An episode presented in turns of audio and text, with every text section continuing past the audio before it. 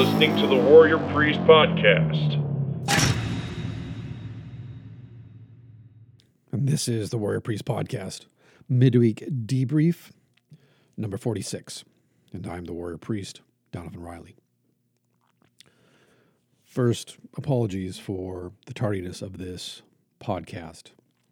This week has been busy, and there's been a lot of things and people that have demanded my time, not least of which is dealing with medical bills and insurance companies and scheduling my operation next week and pre op appointments and all that goes with that.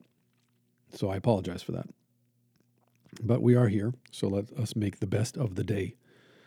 Likewise, before I get into the debrief, just a reminder that I have t shirts and stickers available. The stickers are $2 plus shipping and handling. T shirts are $25 plus shipping and handling. If you order two shirts, I will ship it for free. Otherwise, if you would like to help me help the podcast and help me continue to develop the podcast, um, acquire resources to improve the podcast, uh, continue to do my research for the podcast and the episodes, you can go to Anchor FM, Warrior Priest Podcast, and hit the sponsor button.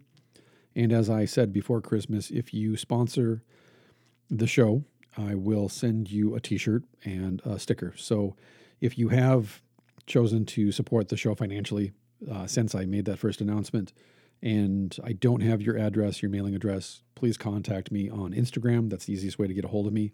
You can DM me on Instagram, or you can email me through the Warrior Priest podcast and just let me know hey, I signed up. I'm financially sponsoring the show. Great show. Thanks for all that you do with the content you put out. And here's my mailing address. So could you send me a t shirt?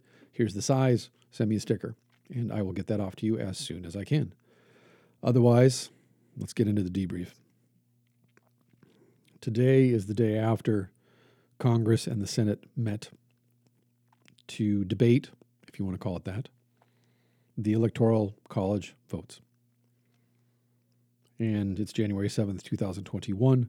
Most of you listening to this are aware of the decision that Joe Biden will be inaugurated as President of the United States on January 20th.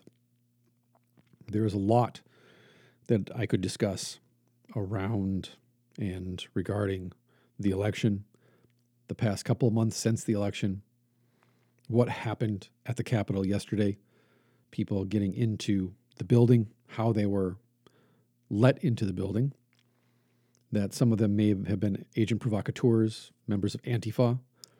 That was confirmed by Reuters and the Associated Press, other news outlets. But all that aside, for me, that is all a distraction. And the plan from the very beginning has been to keep us distracted so that we are not focused on the real matters, the things that matter most. That we have been duped and that there has been two narratives going on in this country, not just for the past year or four years, but for decades, for five or six generations at least. And as a consequence, in my opinion, the three most significant topics that we must address this year in 2021 one, that a successful political coup was staged in this country and that the Democratic Party, big tech, the mainstream media, the intelligence community were all involved. We watched it play out in real time. We watched as law and order was allowed to slip away and was applied inequitably, depending on what person or what group was being confronted by law enforcement or by the media or by big tech. Yeah, we watched it. And as far as I'm concerned, especially considering the Supreme Court's decision about the Texas lawsuit, regardless of what side of the election you're on or how you voted, I listened to several lawyers review the Texas lawsuit. And even those who were politically pro Democrat, pro confirm the election results, said the Texas case had a legitimate uh, complaint and should have gone before the Supreme Court. The Supreme Court, then, according to those lawyers and experts, abdicated their authority. They annihilated the Constitution and themselves should Biden follow through on his promises to load the court and create new seats. That would mean then that from here on out, every sitting president will create more seats on the Supreme Court. They will be political appointees. The Supreme Court will be explicitly and blatantly a political arm of whatever administration is in the White House. So the Supreme Court, in one decision, annihilated the Constitution, annihilated its authority, because according to uh, ear witness reports, the argument was too many riots. We don't want to start more riots. We don't want to set this kind of precedent. The Supreme Court justices, except for two dissenting votes, proved that they are cowards, in my opinion, just as the Congress and Senate yesterday proved that they are all cowards. The same people that have no hesitation sending our sons and daughters to foreign lands to fight and die, hid under their chairs and ran like cowards.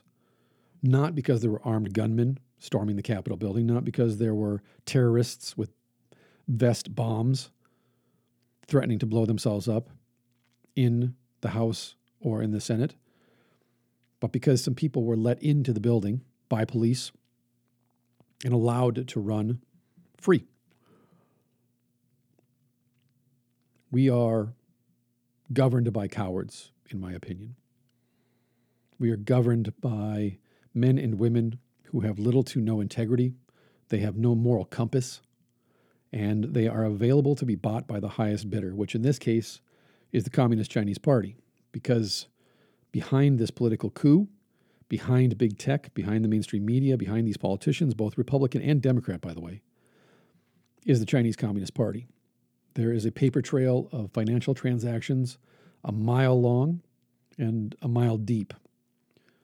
The Chinese Communist Party has been paying mainstream media corporations to run positive articles and segments about the Communist Party. Big tech will censor people who are critical of the Chinese Communist Party. The Chinese Communist Party has paid athletes and celebrities to shill for them, such as LeBron James, Dwayne The Rock Johnson, and others that our society in the United States is no longer united because of this political coup, because of the abdication of the rule of law, because of the annihilation of the Constitution by the Supreme Court, by the flaunting of law by legislators. And so we've witnessed a political coup.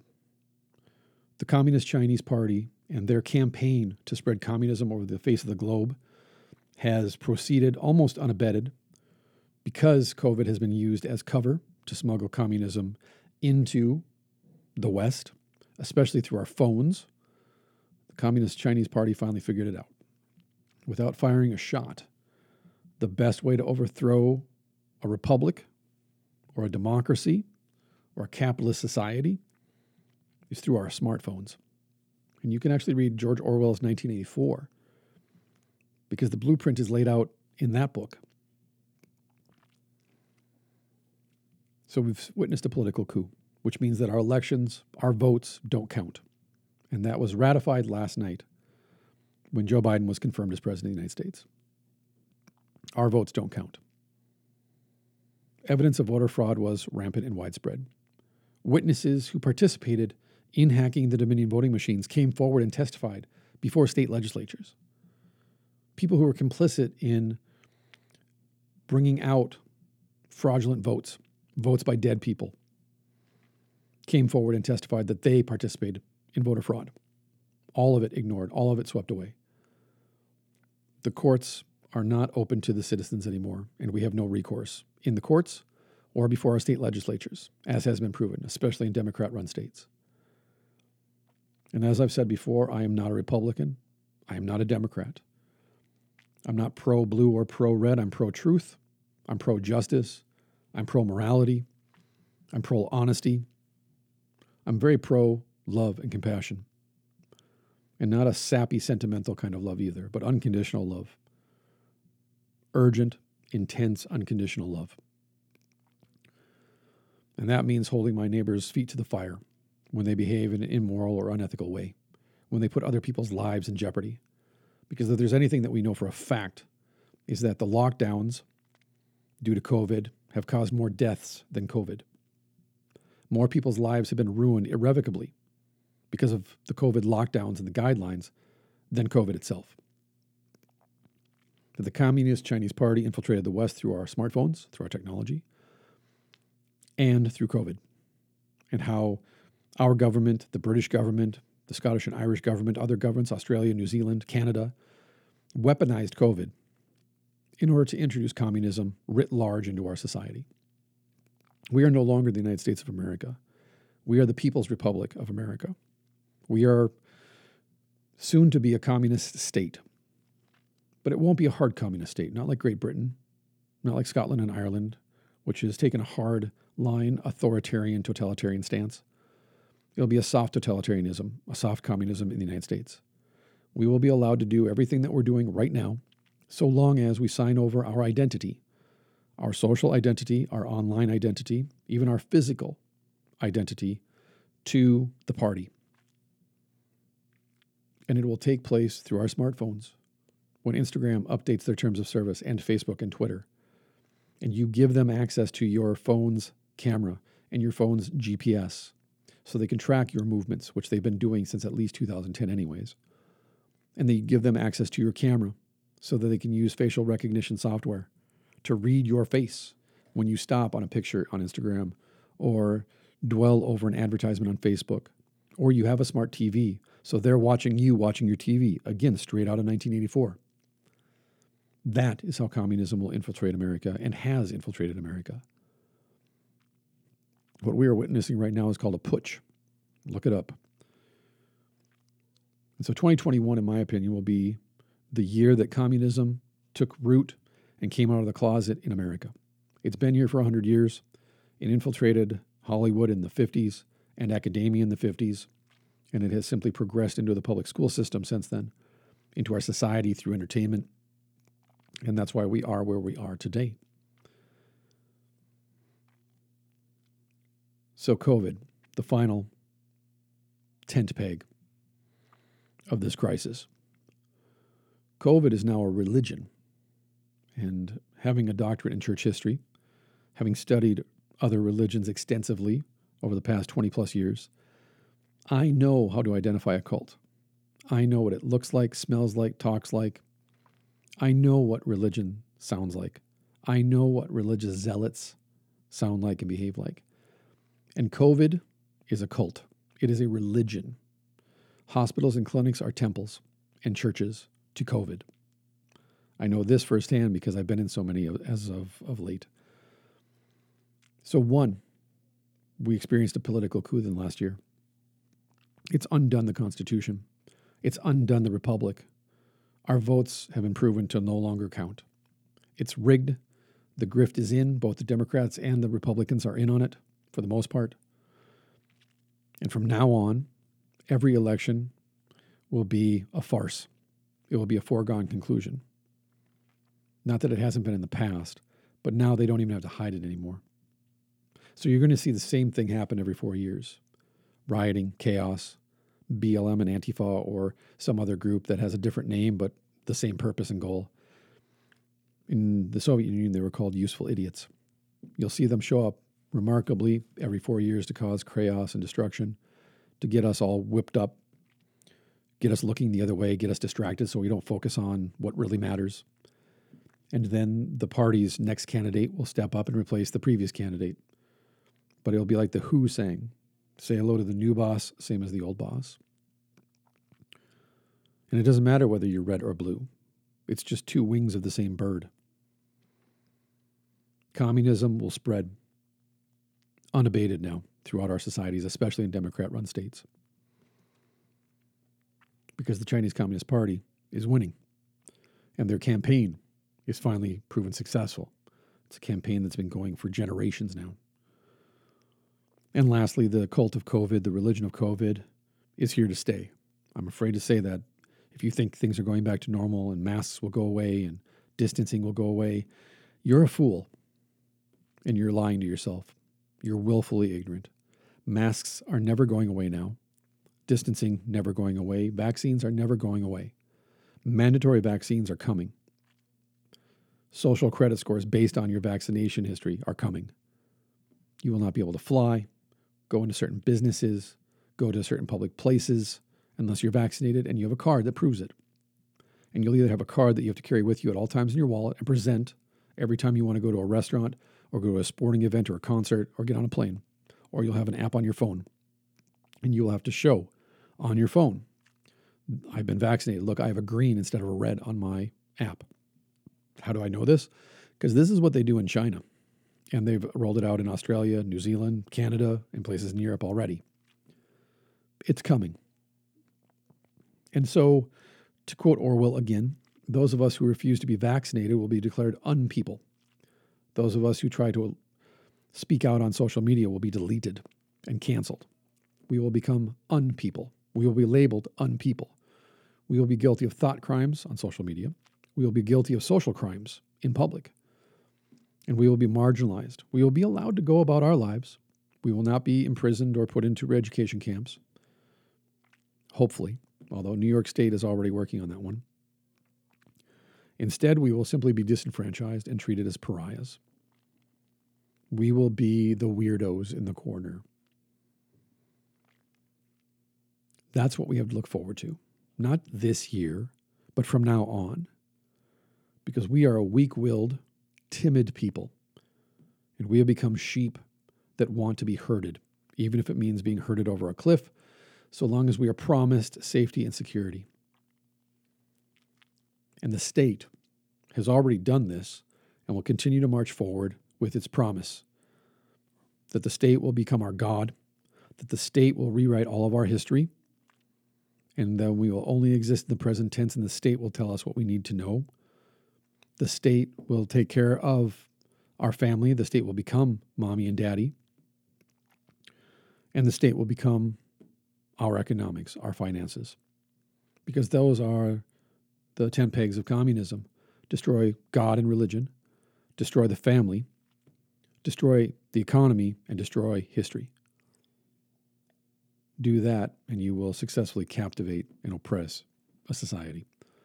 It's already underway here. It's been happening for a while now. Now you're going to see it accelerate.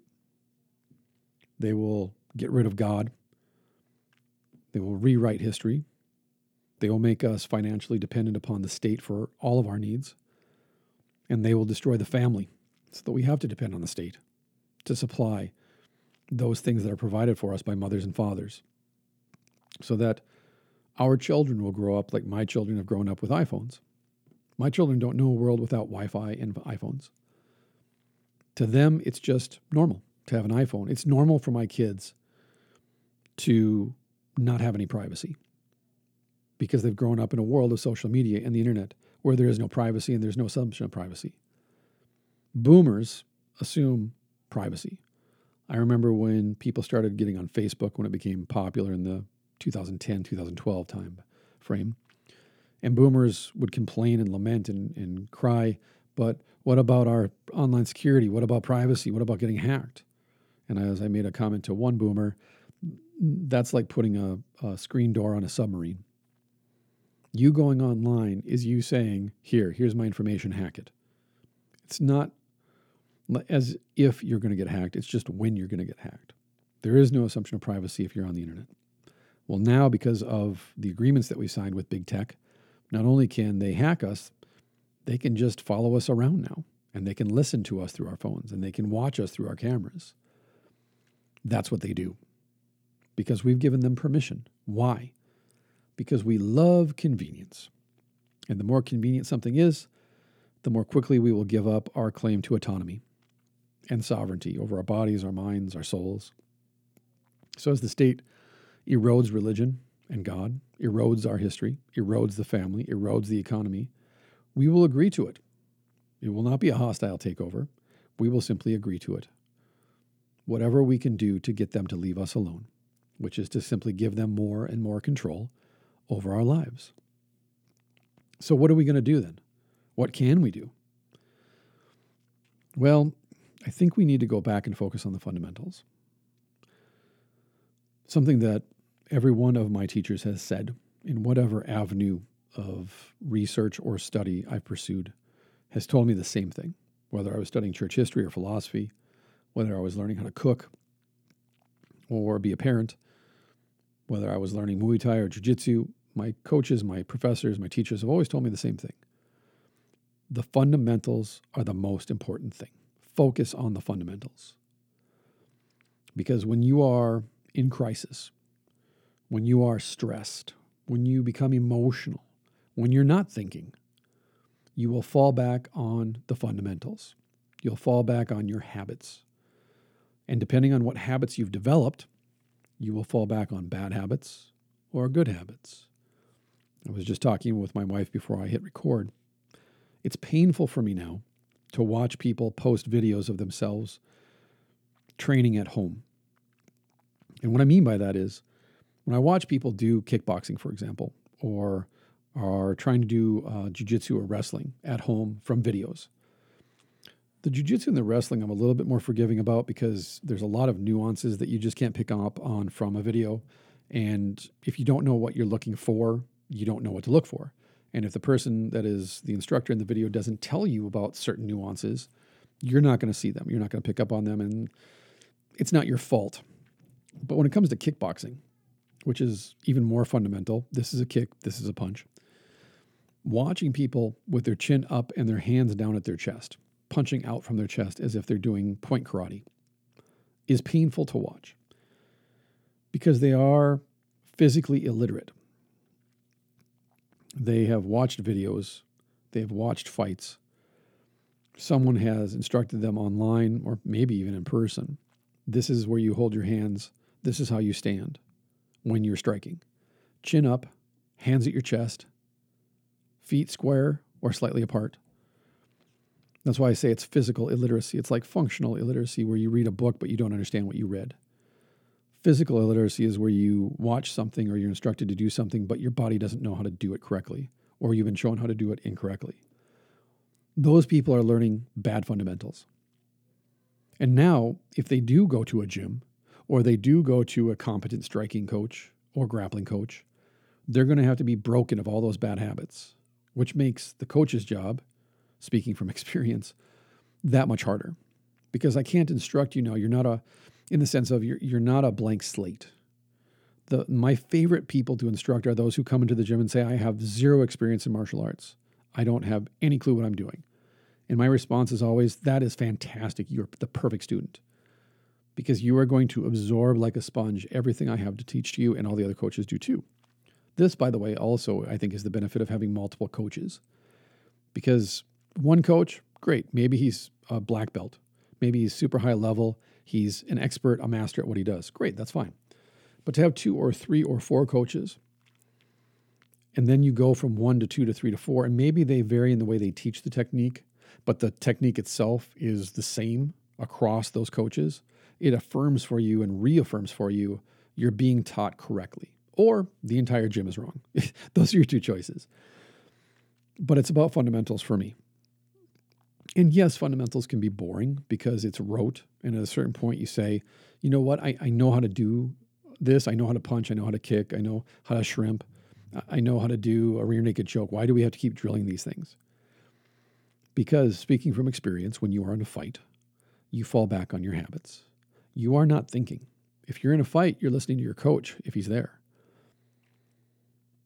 And sometimes you even lose track of his or her voice because in the moment, it's just you and your opponent. And the adrenaline's up, and there's dopamine pumping and endorphins pumping through your body, and you're so in the moment and you're in a flow state. You're not aware of anything, not time, not anything other than the person that's right in front of you. And you fall back on your fundamentals. When I had my first tournament, the first thing that I did is I pulled guard. I went to close guard because that was my habit in the gym when I sparred with people was to jump guard because I didn't know a lot. I was a white belt. So I jumped guard. I'd hold them on my guard. They couldn't submit me. Sure, I couldn't submit them either, but at least I wasn't getting submitted. And so I did that in a tournament and I hand fought with someone for uh, seven minutes and then we had overtime. And I was so exhausted, I lost my second fight. Why did I do that? because when I got stressed out, it was my first ever tournament, my first ever competition against another person that I didn't know, that wasn't a training partner. I was panicky. I was stressed out. I was fearful. I had anxiety. And so I resorted to my habits. The problem was I had this bad habit of jumping guard. So I trained and trained and trained and trained. So in the, the next tournament, in the next competition, I wouldn't do that. And that's what you're doing when you compete against other people. It's what you're doing when you spar in the gym. It's what you do when you do technique. You are training the fundamentals, hopefully, over and over and building from them, learning more advanced techniques, learning the nuances of the techniques, improving, working on things like distance management, taking different angles for striking and kicking, understanding how to enter to get a clinch, what to do when you're in the clinch, how to put someone on the ground if it's MMA, or simply standing up from wrestling or jujitsu, what to do when you take them down to the ground, and how to pass their guard and get top mount or get side control. But all of this stems from the fundamentals. How do you stand? How do you hold your head? What do you do with your hands? Where do you do you keep your elbows in? Do you flare them out? How do you move forward and backwards and side to side? How do you close the distance? How do you manage the distance? Fundamentals. How do you throw a punch? How do you throw a kick? A knee, an elbow? How do you hold guard? How do you sweep? How do you retain guard? How do you maintain position so that you can get the submission? These all have to do with fundamentals. And so, if you don't focus on the fundamentals, if you don't drill the fundamentals, if you don't fall in love with the fundamentals, then when you are in a crisis, you will fall back on bad habits. After about a year, year and a half of training Muay Thai, I got fed up with fundamentals. I got so sick of doing drills. It's so sick of one through fours and one through nines. I just got sick of throwing jabs and crosses. I got sick of throwing rear roundhouses. I got sick of throwing the same old knees over and over and over again. I wanted more, but I wasn't ready. Thought I was ready, but I wasn't. And now, four years later, I love the fundamentals. I can't get enough of fundamentals. If I could teach the fundamentals every single class, I would. It's just, again, people get bored and complain. Teach me more advanced stuff. Okay, I will. Here we go. prepare, prepare to be humbled.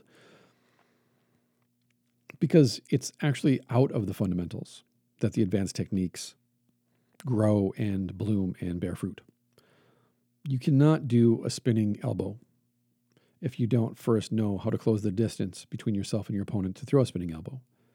If you don't know to keep your chin down, and you don't know what to do with your hands, and you don't know what to do on the ball of your feet, and how to step and to turn to throw an effective spinning elbow, you're going to fail. I mean, you're probably going to get knocked out. But if you understand the fundamentals of footwork, the fundamentals of distance management, the fundamentals of throwing an elbow, you might be successful. But you have to drill that over and over and over again, hundreds and thousands of times. But it starts with learning how to throw a punch, learning how to step, learning how to stay on the balls of your feet and not go heel to toe. All of these things are fundamental to learning Muay Thai and being effective as a Muay Thai fighter. But people get bored with it because they want something exciting, they want something more provocative and titillating. They want to learn spinning elbows because it's sexy and they see it in fights and they say, I want to learn how to do that. So if I ever get in a fight, I can throw a spinning elbow. Yeah, well, no. I was just teaching a student this morning jujitsu, and I was explaining that to him that if you don't understand the fundamentals and you don't drill the fundamentals, all this other fancy jujitsu stuff, it's not going to serve you in a real fight. Because he wants to learn jujitsu for self defense, not for sport, which changes up the game a little bit. So I have to teach him standing, but I also have to teach him some clinch work, uh, Russian collar tie, we call it, reverse collar tie, these kinds of things. The Russian tie. These are all techniques for getting to a position from stand up putting your opponent on the ground. But if you don't understand the fundamentals of how to close the distance between you and your opponent and how to enter into these things, you're going to end up getting hip thrown, swept, choked, whatever it might be. So I said to him, It's new to you now, it's exciting to you now. But after the third, fourth, fifth, seventeenth time I drill these takedowns, you're going to say, Hey, what else can we learn? What else can we do? You're going to get bored with them. And I'm going to say this to you then again focus on the fundamentals because they are the most important thing about this martial art. If you can't do a proper penetration step, then it doesn't matter how many takedowns I teach you.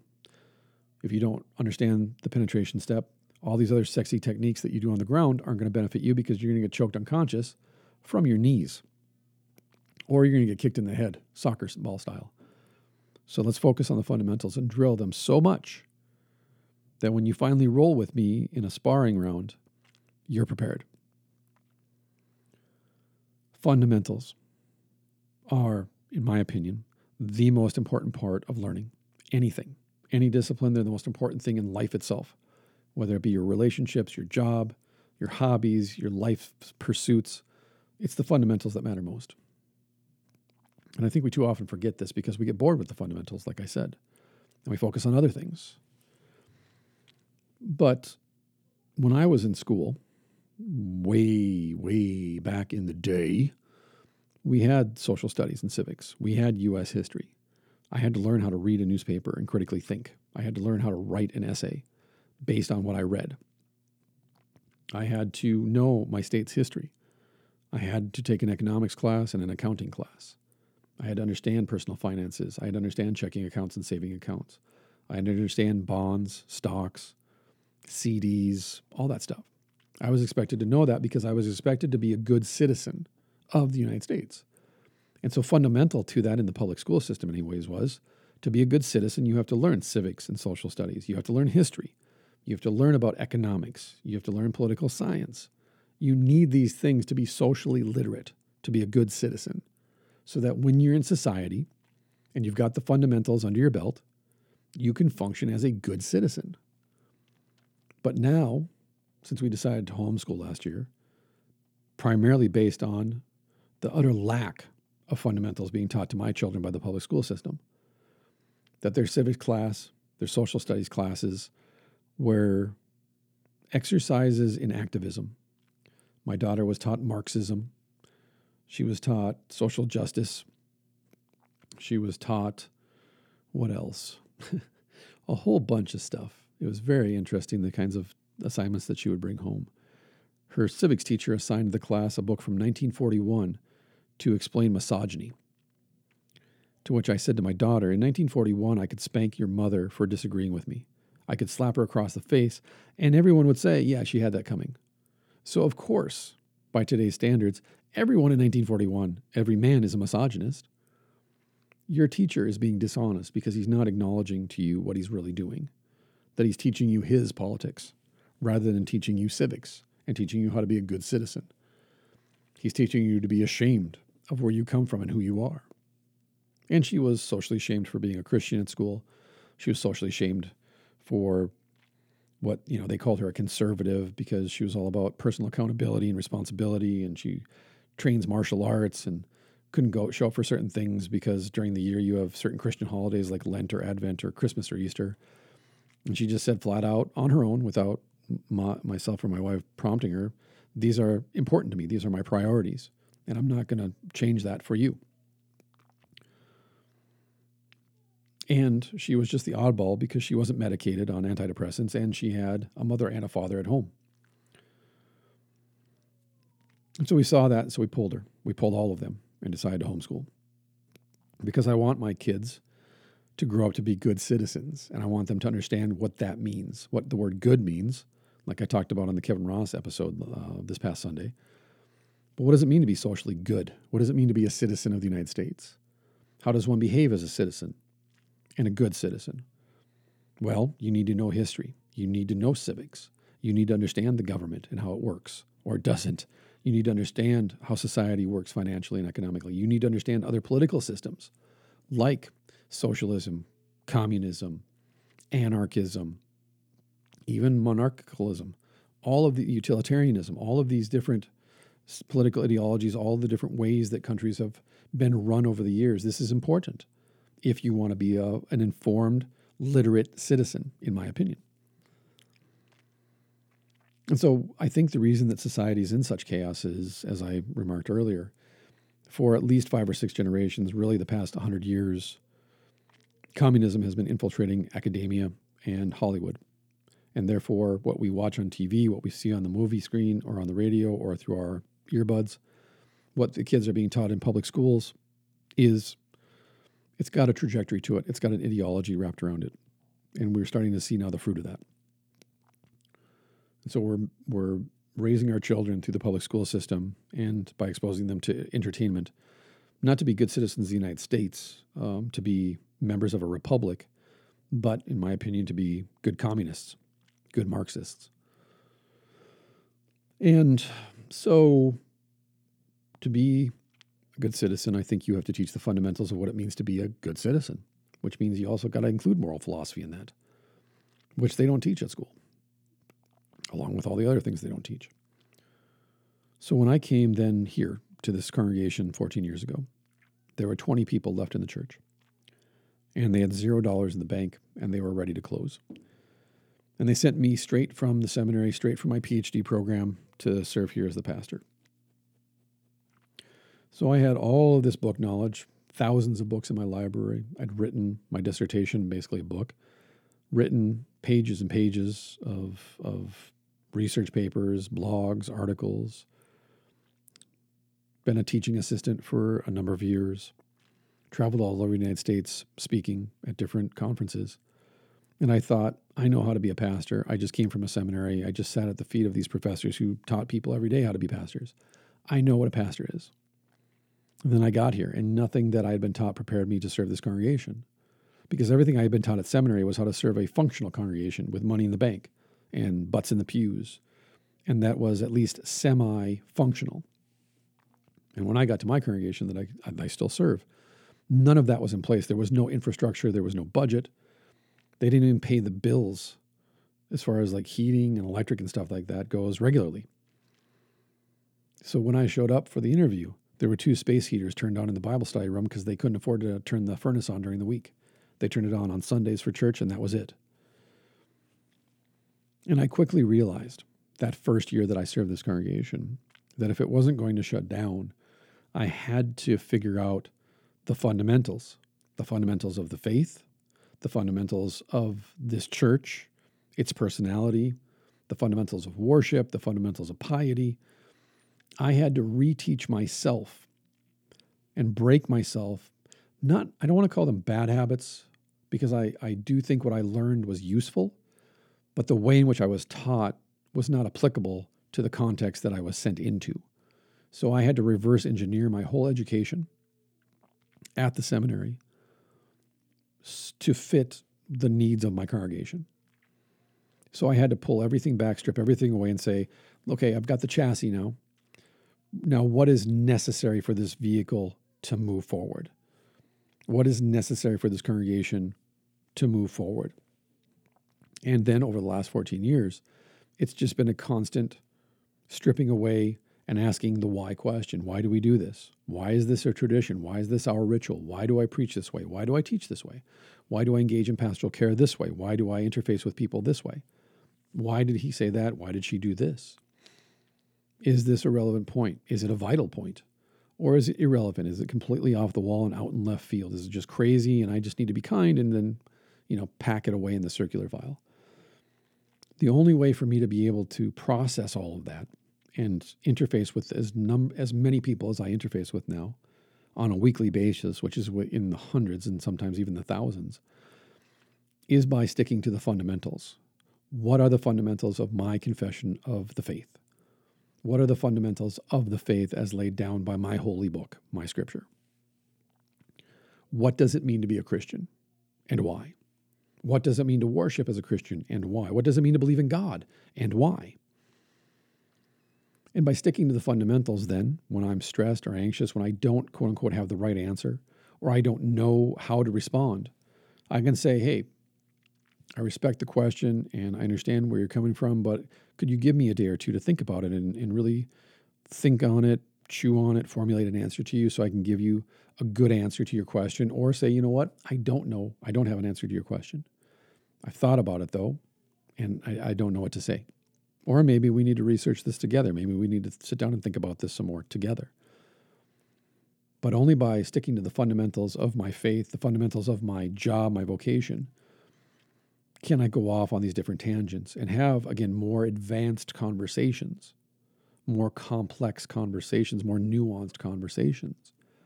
You don't recognize the nuances if you don't know what you're looking for. But you won't know what to look for if you're not committed to sticking to the fundamentals and building up from there. And so 14 years later, the congregation that was going to close out a year after I got here is still here. Are we little? Still little. Not as little as we were, though. Are we poor? We're still poor, but we have more than zero dollars in the bank. Are we ever going to grow and become rich? I hope not. There's many temptations that come with growth and with wealth. And I don't believe, this is my opinion, but I don't believe that churches should have extra money in the bank. I don't believe that churches should be run like franchises, like a Chick fil A or a Starbucks. A church is a place for people to come and receive mercy, to hear the gospel of Jesus Christ, to receive the forgiveness of sins, to receive comfort and hope. It is not a money making scheme. And I believe that a church that has extra money should give it away to the soup kitchen, to the women's shelter, to Habitat for Humanity, to some local charity, whatever it may be. I just, I'm not a fan of big box churches. I'm not a fan of, of wealthy churches. The kind of, you know, pray for it and God will give it to you if your intent is pure kind of churches. I'm very much on the way of, or in the way of, following the teachings of Jesus, actually, and recognizing that the church was never meant to be big or wealthy, that it was always meant to be a reflection of its creator, of its savior, which means persecuted, mocked, and ridiculed, put upon, oppressed, poor and humble, never appreciated by the world. And so I don't I don't go in for the pageantry. I don't go in for the um, Joel Osteen method of of the the gospel of prosperity. Stick to the fundamentals. It'll keep you humble. It'll keep things simple. It allows you to recognize when you're being tempted, and it keeps you from getting ahead of yourself. And then, lastly, when, with regards to fundamentals, I think I've talked about this before, but you know, I walked into an Alcoholics Anonymous meeting at St. Rose of Lima Roman Catholic Church in St. Paul, Minnesota in 1998. What was it, October 5th, 1998. And I learned the 12 steps of Alcoholics Anonymous, and then I was introduced to the Big Book and other um, resources that gave me tools to manage my sobriety, to work a program of sobriety, develop a program for myself so that I could live sober. Those 12 steps are the fundamentals within AA. Those are the fundamentals of sobriety. You work these 12 steps, sometimes work one step, and you'll be sober. You'll stay sober. You try and cut corners. You try and take a shortcut. You try and hack these 12 steps. You're going to fall off the wagon. You might not drink or use, but you're not going to be sober. We call it stinking thinking the fundamentals of sobriety are the most important part of sobriety. You can go off and read other resources. You can go to different kinds of meetings. You can pursue different avenues of sobriety. I know I have. But I always come back to the fundamentals, those 12 steps, admitting that I was powerless over alcohol, admitting that I needed a power greater than myself to restore me to sanity and sobriety, doing fearless moral inventories, making amends, taking the message of Alcoholics Anonymous to others, on and on it goes. But over the years, I've become more nuanced in my understanding of my own sobriety and sobriety in general. And I've taken up martial arts because it's another tool in my tool belt in my program of sobriety. And I've been pleasantly pleased and not so much surprised, but just pleasantly pleased at what a significant role martial arts has played in helping me maintain my sobriety over the years. Recently, anyways. But still I focus on the fundamentals. So I don't become addicted to martial arts or addicted to religion or addicted to my wife and kids or addicted to the next thing that, that piques my interest. I stick to those fundamentals so that over the years, then, like I said, as I become more nuanced in my approach and my understanding of my own sobriety, my own addictions, I've also recognized that I no longer care about how many days I've been sober. The only date that matters to me, as far as that goes, is October 5th, 1998. That's my first Alcoholics Anonymous meeting. It's the day that I took responsibility for my sobriety. And today, just today, because I can look back at the past 20 plus years and there are been there have been many days that I can say I wasn't sober. In fact, I can say I wasn't sober yesterday afternoon because the things that were happening at the Capitol, the things that were happening with bills at home and, and pre-op appointments and COVID guidelines that I had to abide by just so I could get in the clinic and get the appointment and the stress and anxiety of the COVID test because if the COVID test doesn't get to the hospital before Monday, they won't allow me to have my surgery. There's a lot of stress and anxiety around this. Add that, then add to that what was happening politically in our country and just the noise on social media. And so I started posting all of these memes about people at the Capitol and how they were confirmed Antifa and these weren't Trump supporters and blah, blah, blah. It's a coup and this is all a false flag psyop. And I woke up this morning at 4:30 and I deleted all of them because it's not whether they were true or false. It's not whether I was sincere or not when I posted them. It's rather that in the moment, I allowed myself to be displaced and I wasn't working my program of sobriety. And so I behaved in a way that for me was not indicative, indicative of my sobriety, my program of sobriety. And so other people may look at those memes and judge me one way or the other. I don't care. That's not the point. The reason I deleted them is because they reminded me yeah, for about three hours yesterday, you weren't sober. You weren't behaving soberly. You weren't thinking soberly. You were not working your program. So, what do I do on October 5th this year when I say, hey, I've been sober X number of years? Well, what about that one time in January when you weren't sober for three or four hours and you were just going crazy on social media posting memes? Oh, you're right. I, I haven't been sober the whole time. And you can create this kind of hamster wheel of failure because you're up, you're down, you're up, you're down, you're sober, you're not sober, you're sober. Oh, I, there was that one time where I said that thing. Well, you know, I wasn't working my program when we did that. It can become self defeating, kind of like New Year's resolutions in a certain sense, or going on a diet. So rather than live that way, I've chosen a more nuanced path, I guess, to, to use an analogy, to work my program of sobriety, which is to not cut corners, to not look for shortcuts or a hack, but rather to recognize there's going to be moments when I'm not sober, hours that I'm not sober, maybe days and weeks that I'm not sober. Just because I'm not drinking and using doesn't mean that I'm not sober or that I am sober. What matters in the present tense is recognizing for me, I'm sober right now and I'm focused on working my program of recovery right now. And that's what matters most is learning from those moments, in my opinion, and recognizing I got to walk this back. I have to delete this. I have to censor myself. I have to cancel myself. I need to ask for forgiveness for this that I said or what I did. Because in that moment, I wasn't sober. I wasn't behaving soberly. But I can only do that again if I have the fundamentals underneath me, if I have that foundation to walk on. They anchor me in place, they give me a sense of location. So, whether it is being a good citizen in society, whether it's serving my congregation as a pastor, whether it's living a sober life, all of those things martial arts, father, husband, worker, neighbor for me, they all come back to the fundamentals of what's the point of this? What, why am I doing this? And how can I do this in such a way that I'm doing it the best that I'm capable of right now in the present tense? And recognize that my best will never be good enough. I'll always have something to repent of after the fact.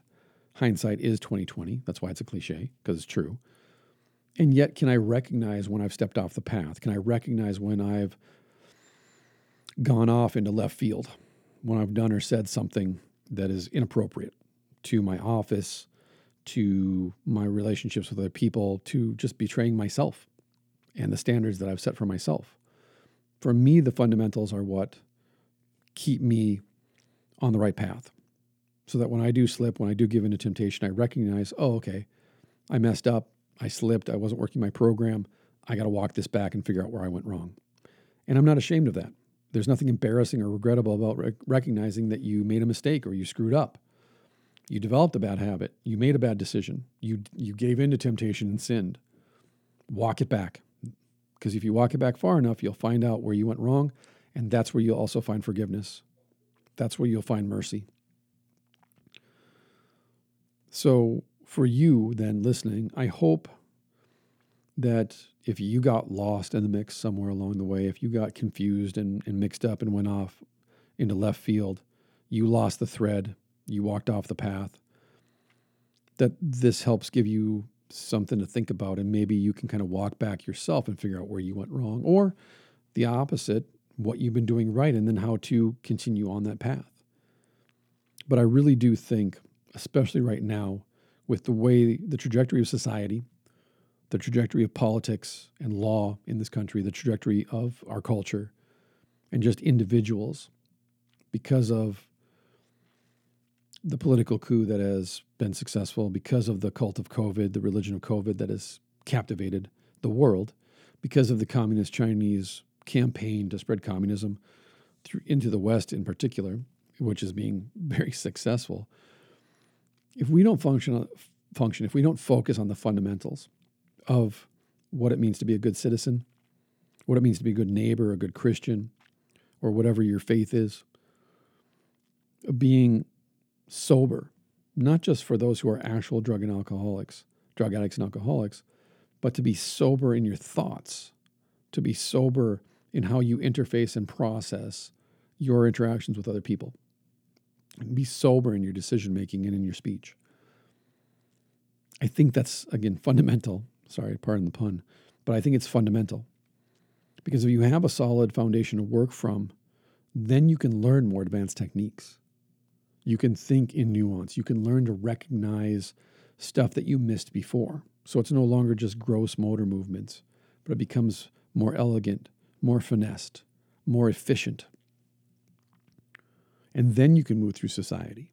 And then you can function in your family or at work or at the gym or wherever it may be in a way that you come away satisfied and the people you interface with come away satisfied.